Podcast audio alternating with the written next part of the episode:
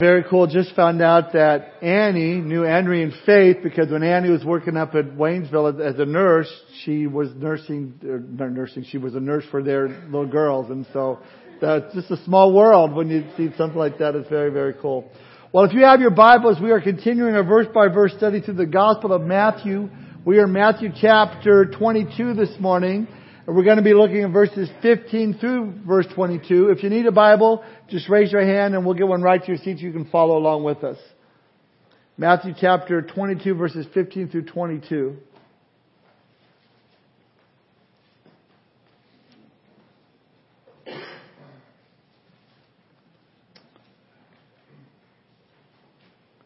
We read, Matthew records for us, then the Pharisees, once and plotted how they might entangle him in his talk. And they sent to him their disciples with the Herodians, saying, Teacher, we know that you are true and teach the way of God in truth, nor do you care about anyone, for you do not regard the person of men. Tell us therefore, what do you think? Is it lawful to pay taxes to Caesar or not? But Jesus perceived their wickedness and said, Why do you test me, you hypocrites? Show me the tax money. So they brought him a denarius and he said to them, whose image and inscription is this? They said to him, Caesar's. And he said to them, render therefore to Caesar the things that are Caesar's and to God the things that are God's. When they had heard these words, they marveled and left him and went their way. The title of my message this morning is, whose image do you bear? Let's pray. Father, we thank you for this opportunity to gather together to be in your word, knowing, Lord God, that it's your desire to speak to our hearts. And so we pray, Lord, just for open ears to receive all that you have for us today. We thank you for your word, for how powerful it is, Lord, that you use it to change our lives through your Holy Spirit. So have your way in our hearts this morning, we pray. Teach us, instruct us, exhort us, convict us where necessary, Lord. Change us is what we're asking, Lord. Draw us closer to our relationship with you. And finally, Lord, if there's anybody here that doesn't have a relationship with you, we pray, Father, that you would especially touch their heart and their life today and they would see their need for repentance and come to faith in your Son, Jesus Christ. We thank you for our time together. We commit it to you. In Jesus' name we pray. Amen. Story of a man who's on vacation, strolling along his hotel outside uh, in Acapulco, just enjoying the sunny Mexico weather there, and suddenly he was attracted by the screams of a woman kneeling in front of a child. The man knew enough Spanish to determine that the child had swallowed a coin, and seizing the young child by the heels, the man held him upside down, gave him a few shakes, and a quarter dropped out to the sidewalk. Oh, thank you, sir, cried the woman. You seem to know just how to get it out of him. Are you a doctor? No, ma'am, replied the man. I'm with the IRS.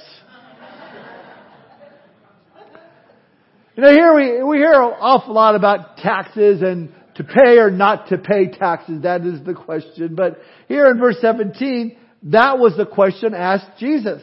Therefore, tell us, what do you think? Is it lawful to pay taxes to Caesar or not? And Jesus answers so wonderfully the most famous proverbial saying in all of history, quoted and misquoted uh, many times over the years. Verse 21, render therefore to Caesar the things that are Caesar's and to God the things that are God's.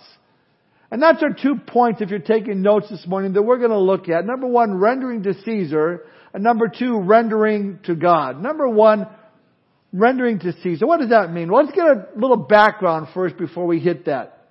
In our last study together, we pointed out how this was the last week before the cross. Jesus was on his way to die for the sins of the world. And we read three parables that Jesus gave in which he described the failures of the Jewish leaders to accept him and believe on him as their Messiah. And because they rejected him, they rejected God. But now here, starting in really verse 15 in Matthew 22, the Pharisees and the Sadducees and some of these religious rulers, they decide to counterattack, to come against Jesus with a series of political and ethical and, and theological and even personal questions for Jesus. Why? Well, unknowingly, they were actually fulfilling uh, prophecy of Exodus chapter 12, which says that before the Passover lamb was to be sacrificed, it was to be inspected and observed for five days in order to make sure that there was no spot or blemish or disease in the lamb. So too, before our Passover Lamb of God was sacrificed on the cross, He underwent a period of scrutiny, an examination by the brutal inspectors of all, the Pharisees, the Sadducees, the scribes, and the Herodians, His enemies. Look now at verse 15. Then the Pharisees went and plotted how they might entangle him in his talk, and they sent to him their disciples with the Herodians. Now the Pharisees, they were the religious conservatives of the day.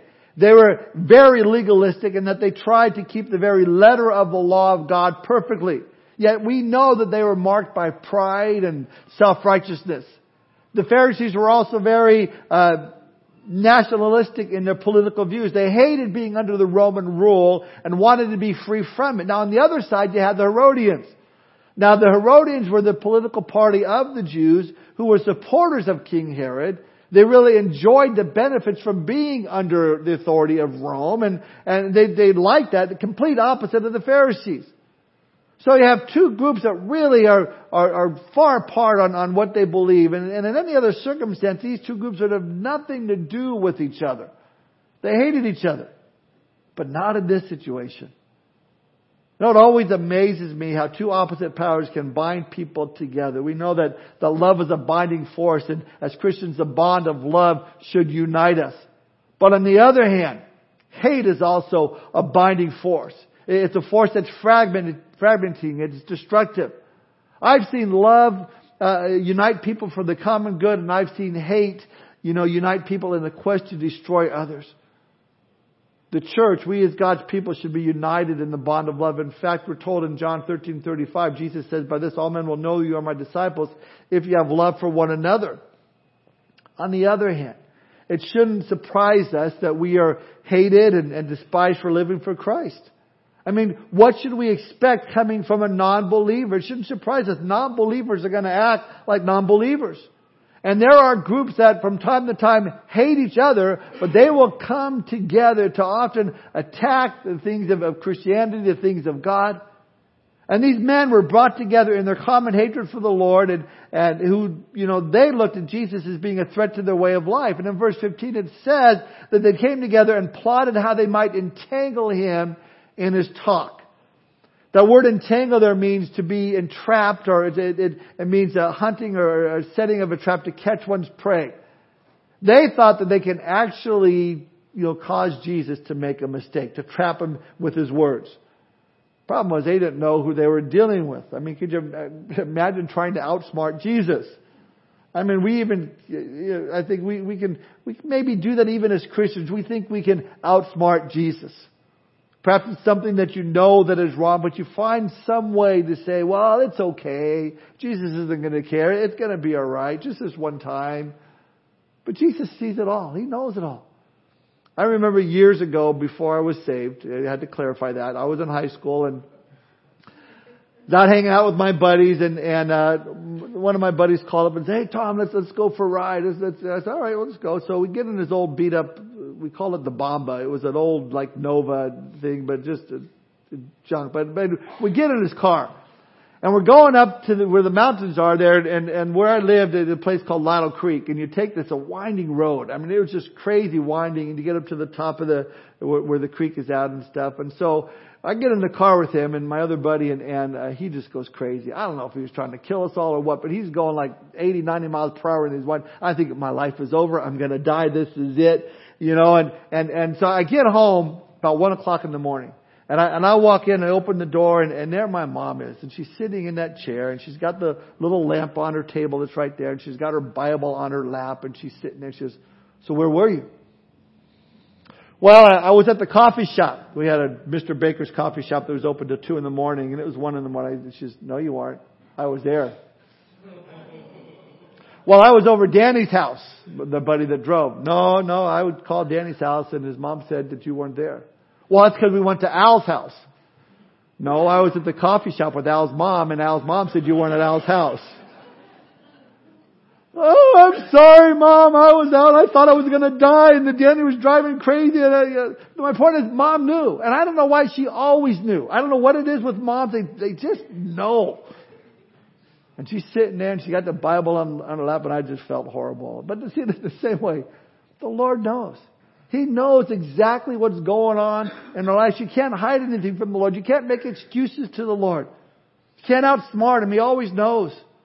And sometimes I think we can, you know, we, we think we can. Well, I'm just gonna twist God's word a little bit just to get what I want. I mean, after all, doesn't it say in Mark 11, 24, whatever things you ask when you pray, believe that you receive them and you'll have them? Oh, I, I want this thing right now, Lord, and your word says it's mine, so I'm asking, I'm gonna receive it.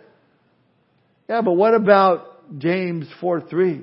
You ask and do not receive because you ask amiss that you may spend it on your pleasure. What about 1 John 5:14 that if you ask anything according to his will he hears us? Well, Lord, I don't know about that part of the verse, but I, but this is what I'm, I'm really don't twist it. Okay? Don't twist it. See, it's one thing to search the scriptures for the truth. It's another to work tirelessly to blend the scriptures to fulfill whatever selfish desires we have. But the bottom line is you can't outsmart God. You just can't. And it's really, I think, a tragedy like what we see here, when people conspire, when they get together to trap others so they can attack them. And it happens way too often in our world today. You hear these little sound bites from things that people have said and you're not really getting the whole conversation and the fake news will then manipulate the phrases to get people to say whatever they want them to say. And before you know, people have, have formed opinions off of half truths or half stories. And that's what they're trying to do with Jesus. I mean, uh, the fact you know, even after he was arrested, do you remember why he was arrested? They said, well, because he said he was going to destroy the temple. Well, he was speaking of his body. But they twisted his words. Now this brings us to how they sought to accomplish their plan to trap Jesus. They figured they would do it through flattery. Look at verse 16. You have these Pharisees and you have the Herodians coming to Jesus and they say, Teacher, we know that you are true and teach the way of God in truth, nor do you care about anyone, for you do not regard the person of men. I mean, they're just, no flattering Jesus. Let us tell something about you, Jesus, about, about, you know, what, what, what, how good you are. We know that you are true. We know that you teach the way of God and truth.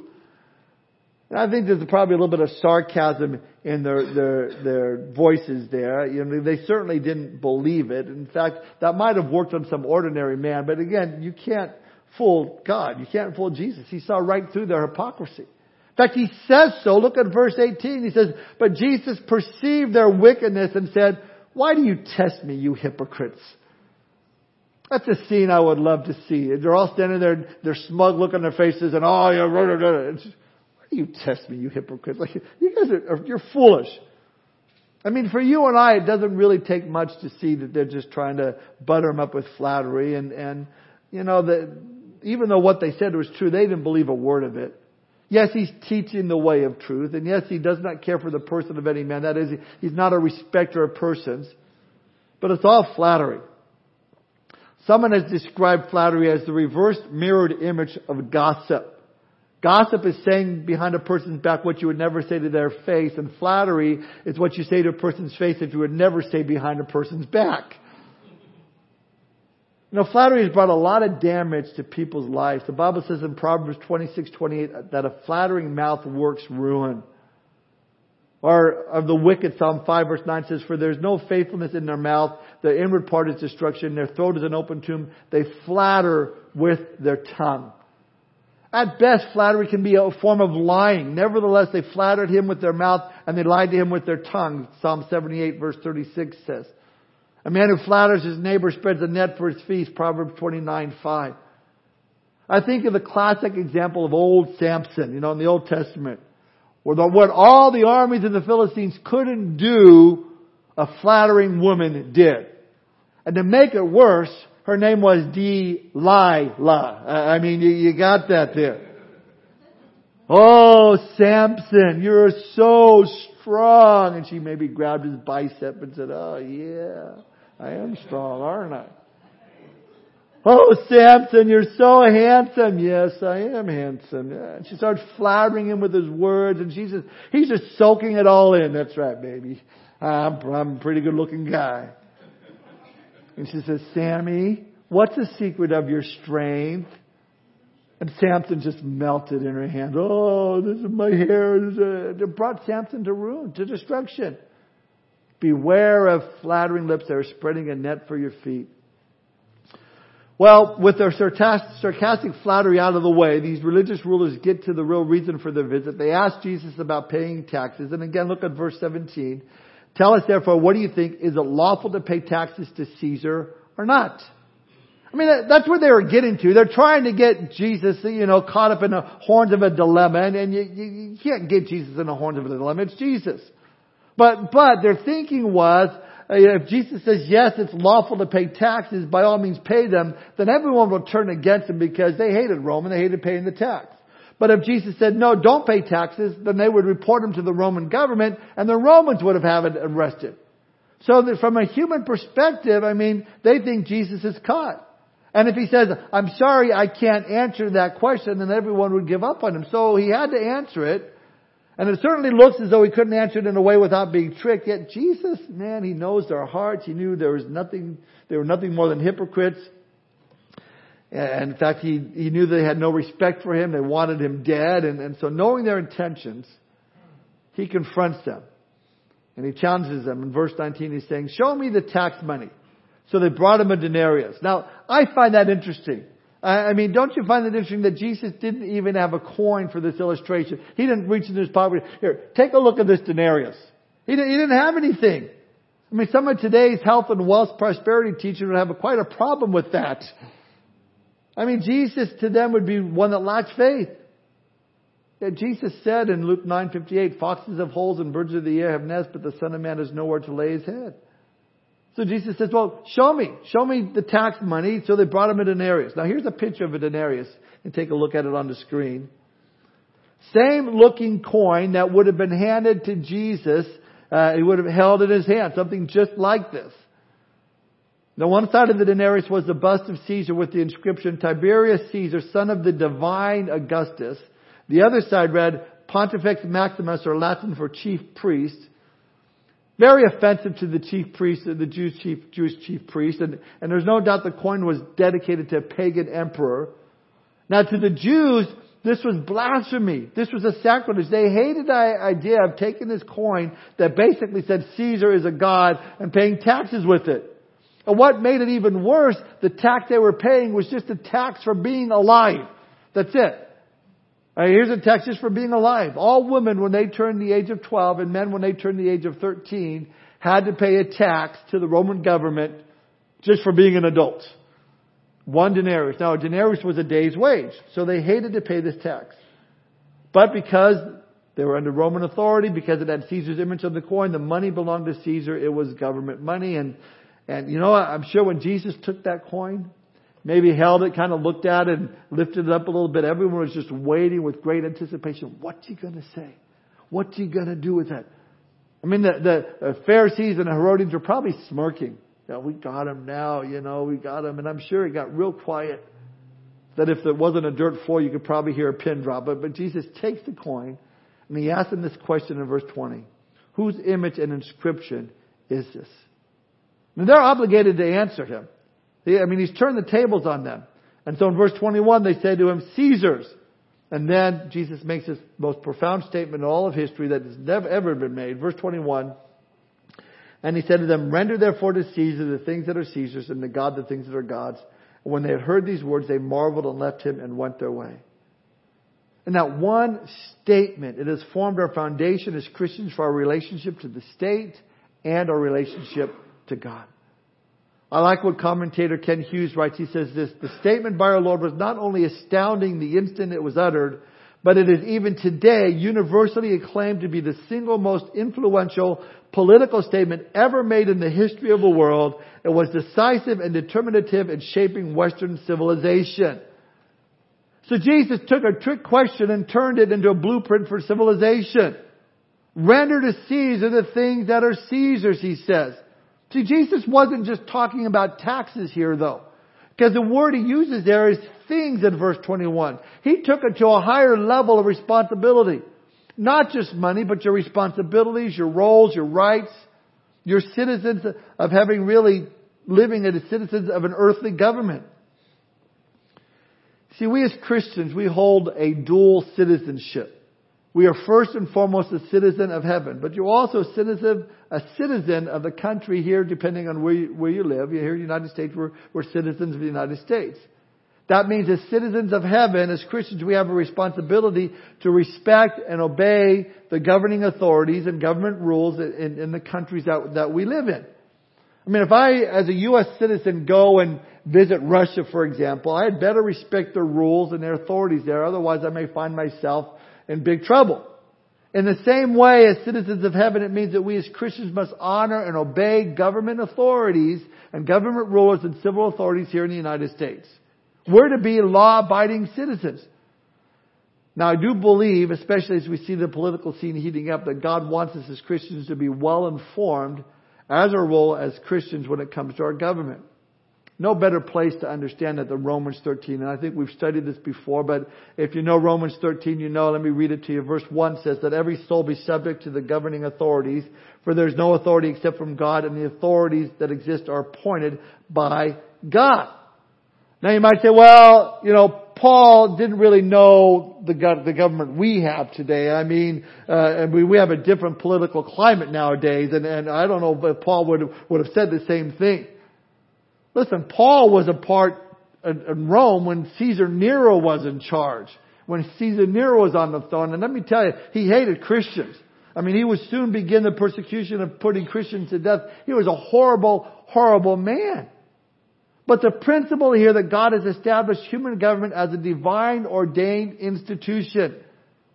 Yet because of sin, you know, man has corrupted it, but uh, even a corrupt government is better than no government at all. Paul goes on in Romans 13 verses 2 and 3 to says this, Therefore whoever resists the authority resists the ordinance of God, and those who resist will bring judgment on themselves.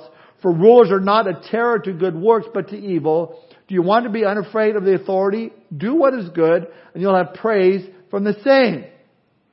Now, some of you may remember, uh, you know, if you're as old as I am, from the days before you were saved, and you're living with, you know, maybe some pretty worldly and wild ways. whenever you saw a policeman, I mean, you were like, you know, your heart was starting to beat really, really fast, and you get this little bit of paranoia set in. And, oh, there's a cop behind us. Maintain. I am maintaining, dude. No, you maintain. Oh man, okay, okay. Keep going straight. Keep going straight. Okay, don't look. Oh, he's gone. And you'd relax a little bit. You know, one of the first things you notice when you become a Christian is that that paranoia is gone.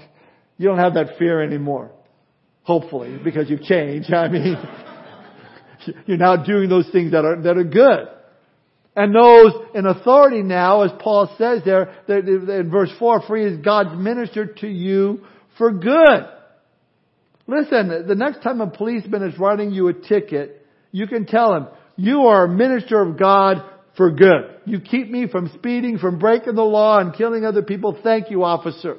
Now he may pull you out of the car and think you're drunk, but you can say that to him. But see, Paul in verse 4 says, if you're breaking the law, but if you do evil, he says, be afraid, for he does not bear the sword in vain, for he is God's minister and avenger to execute wrath on him who practices evil. Listen, I thank God for our police department. But man, we need to be praying for them because of the, the, the climate that we live in today. Man, it is, is, is tough. And, and I just hear of, of these officers that have been shot. Lately I hear murdered and suicide in the police force. We need to be praying for these folks. Paul goes on in verse this 5 through 7 of Romans chapter 13 and says this. Therefore you must be subject not only because of wrath but also for conscience sake. For because of this you also pay taxes, for they are God's ministers attending continually to this very thing. Render therefore to all their due, taxes to whom taxes are due, customs to whom customs, fear to whom fear, honor to whom honor. Very clear what the Lord is saying. Now when I say pay taxes, that doesn't mean you can't take every legitimate write-off that the law allows. I think Pastor Chuck Smith, he said, render to Caesar the things that are Caesar's and not a penny more. And I agree. But you may say, well, I don't, I don't have the money to pay my taxes. I don't know where the money's going to come from. Or maybe I need to call one of those numbers that you see on TV, you know, and, uh, uh, you know, cut my IRS bill in half. Listen, why not ask God first for the provision? Seek Him. See what He would have you to do. Bible says we have not because we ask not. But even so, when it comes to our taxes, we need to be honest. We need to, to be honest in our tax receipts or forms. We need to be honest in paying our taxes to the government. We may not agree with what they do with the money or how it's used, but God still calls us to obey the law and to pay our taxes.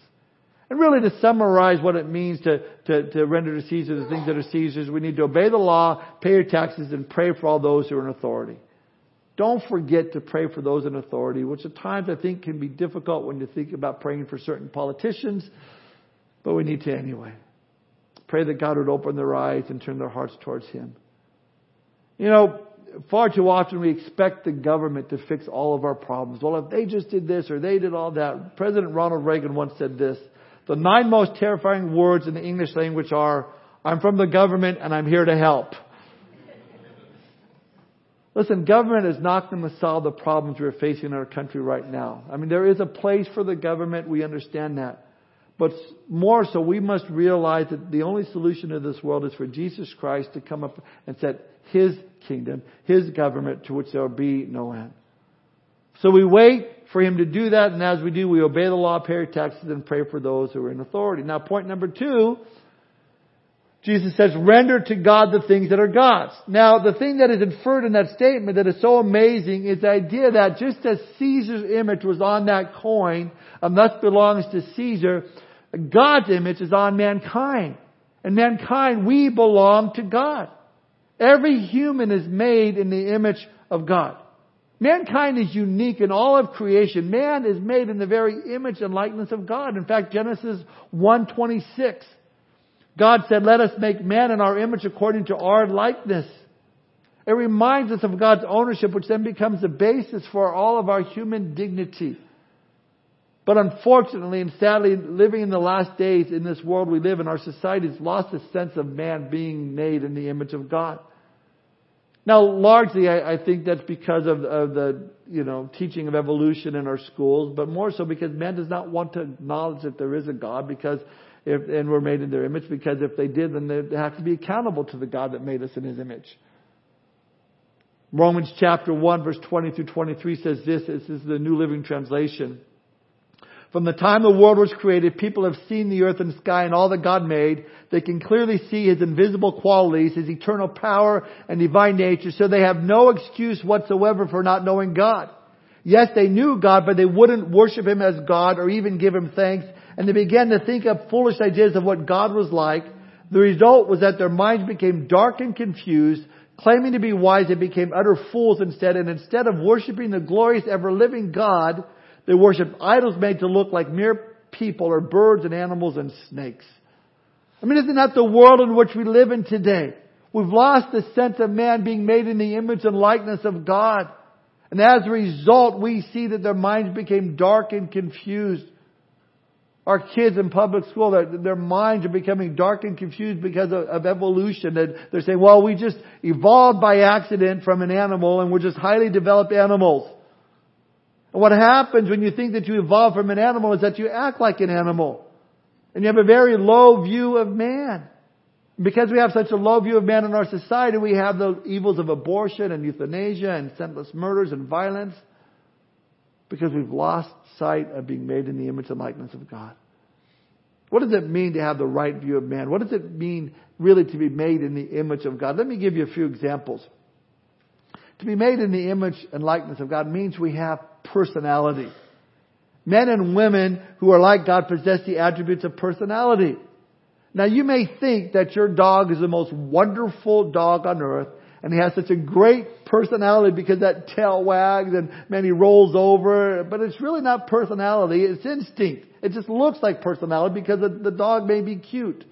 He's a dog and he, he does what a dog, dog does. Oh, look how cute he's rolling over. Well, he either wants a treat or he wants a stomach scratch. I mean, it's all instinct, you know, and because he's a dog. Can't do anything else, but, but because what he is. Man is different. Number two, man has self-awareness. You have personal awareness of self. You have a sense of self. You blush when you are embarrassed. Dogs don't blush. They don't. I've never seen a dog walk up to a fire hydrant and look around to make sure no one was looking, you know. Oh man, this is embarrassing. No. Man is, is the only creation with, with self-awareness. Man can communicate. Number three. Man has the ability to communicate with words. No matter how much it sounds like those dogs are talking back and forth when they're barking all night long, they're just barking and barking and barking. Number four, man has knowledge. Men and women have the, uh, like God possesses the attributes of knowledge. We can think, we can reason. Man has the ability to reason in the abstract. Man, our, our minds are an amazing thing. You can blow your mind just thinking about your mind. I mean, if you could actually look and understand the gray matter, what's called our brain, and you would be amazed. Talk about a supercomputer. I mean, this brain of ours puts any supercomputer to shame. Imagine your brain as a computer hard drive system. How much memory your, your system would have. Well, someone kind of figured it out. Paul Reber, professor of psychology at Northwest, Northwestern University in 2010, estimated that the brain's memory storage capacity is 2.5 petabytes. A petabyte is 1 million gigabytes or 1,000 terabytes. He writes for comparison, if your brain worked like a digital video recorder in a television, 2.5 petabytes would be enough to hold 3 million hours of TV shows. You would have to leave the TV running continuously for more than 300 years to use up all of that storage. Another example, the entire print collection of the U.S. Library of Congress is estimated to be at 10 terabytes. 2.5 petabytes can hold 1,250 billion pages of printed text. To get an idea of a, of a 1 billion, a billion seconds ago was 1959. A billion minutes ago, Jesus walked the earth. Yet 1,500 billion pages of printed text is the brain's memory storage capacity, and that doesn't even factor in the uh, brain's processing ability. We have just this unlimited storage capacity. You don't even have to plug it in. I mean, it's there. You know, the older you get, you maybe want to update the memory a little bit. I think, but it's still there. I tell you, your dog doesn't have that capacity. Human beings also have something animals don't, and that's the ability to enjoy a sunset. To the ability uh, to enjoy beautiful pieces of art. I mean, you don't see a dog like enjoying the sunset. But look at Spot. I mean, he sure enjoys that sunset. Oh, he's jumping up on that chair to get a better view. Oh, isn't that sweet? No, he could care less. We have the ability to enjoy the sunset, to think and to reason, and feelings are part of those emotions, and, uh, and emotions are part of our personality. Why? Because we've been created in the image and likeness of God. We also have the ability to choose right from wrong. Number five, man has morality. Man who's made in the image of likeness of God has personality and morality, the ability to know right from wrong, which implies freedom and responsibility. Man is a moral being. Even professed atheists, they know right from wrong. God said, be holy because I am holy, so man like God can live in holiness. God is good, so man should be good. God is love, so man should have love. God is holy, man should be holy. We are moral beings that have been given a choice. In the last category, man has spirituality. We as humans exist for communion with God and with His Spirit. And that communion is meant to be eternal, everlasting, because God is eternal. John 4:24 God is spirit and those who worship him must worship in spirit and in truth. These are great attributes of God. Now the problem is is sin. Man who was made with all these attributes, personality and, and self-awareness and, and, and uh, communication and knowledge and morality and, and spirituality has sinned. He's disobeyed God and, and thus the Bible says that the day that you eat thereof of the tree you shall surely die. And man died spiritually. Man died morally. Man's personality changed. He would die physically and he lost communion and fellowship with God. But even though he's lost all of that, he still bears the image of God. And as you come to Christ, the Bible says you are a new creation in Christ. Old things have passed away. All things become new. I shared this at my daughter's wedding uh, a week ago. That we as humans, we can't create something uh, new. We can't make something new. We can make things good as new, but God alone can make things new. And that's what He does for us. You're a new creation in Christ. Old things have passed away. All things become new. Now you can go back and you can live your personality pleasing God, a moral life, knowing God, worshiping Him because you now belong to Him. That's what it means to render to God the things that are God's. Our personality, our self-awareness, our communication, our, our morality, our knowledge, spiritual, everything belongs to God and we should reflect the heart of God. Our, our, our, personality should reflect the heart of God. Our morality should reflect the heart of God. To be holy, our spirituality all comes from God, from abiding in Christ, uh, abiding in Christ, abiding in His Word. And because of that, uh, you know, made in the image and likeness of God, we need to understand that that brings accountability. I want to close with two things that we are accountable for. Number one, we are accountable to people. People. We're accountable to each other. Now we're told in Genesis 9 verse 6, whoever sheds man's blood, by man his blood shall be shed. Now why does it say that? Because life is expendable and cheap and as we feel it is today? No, it's just the opposite. Because human life is valuable. The verse goes on to say there that, that for the, in the image of God, He made man. Not because it's expendable. I believe the Bible does teach the death penalty.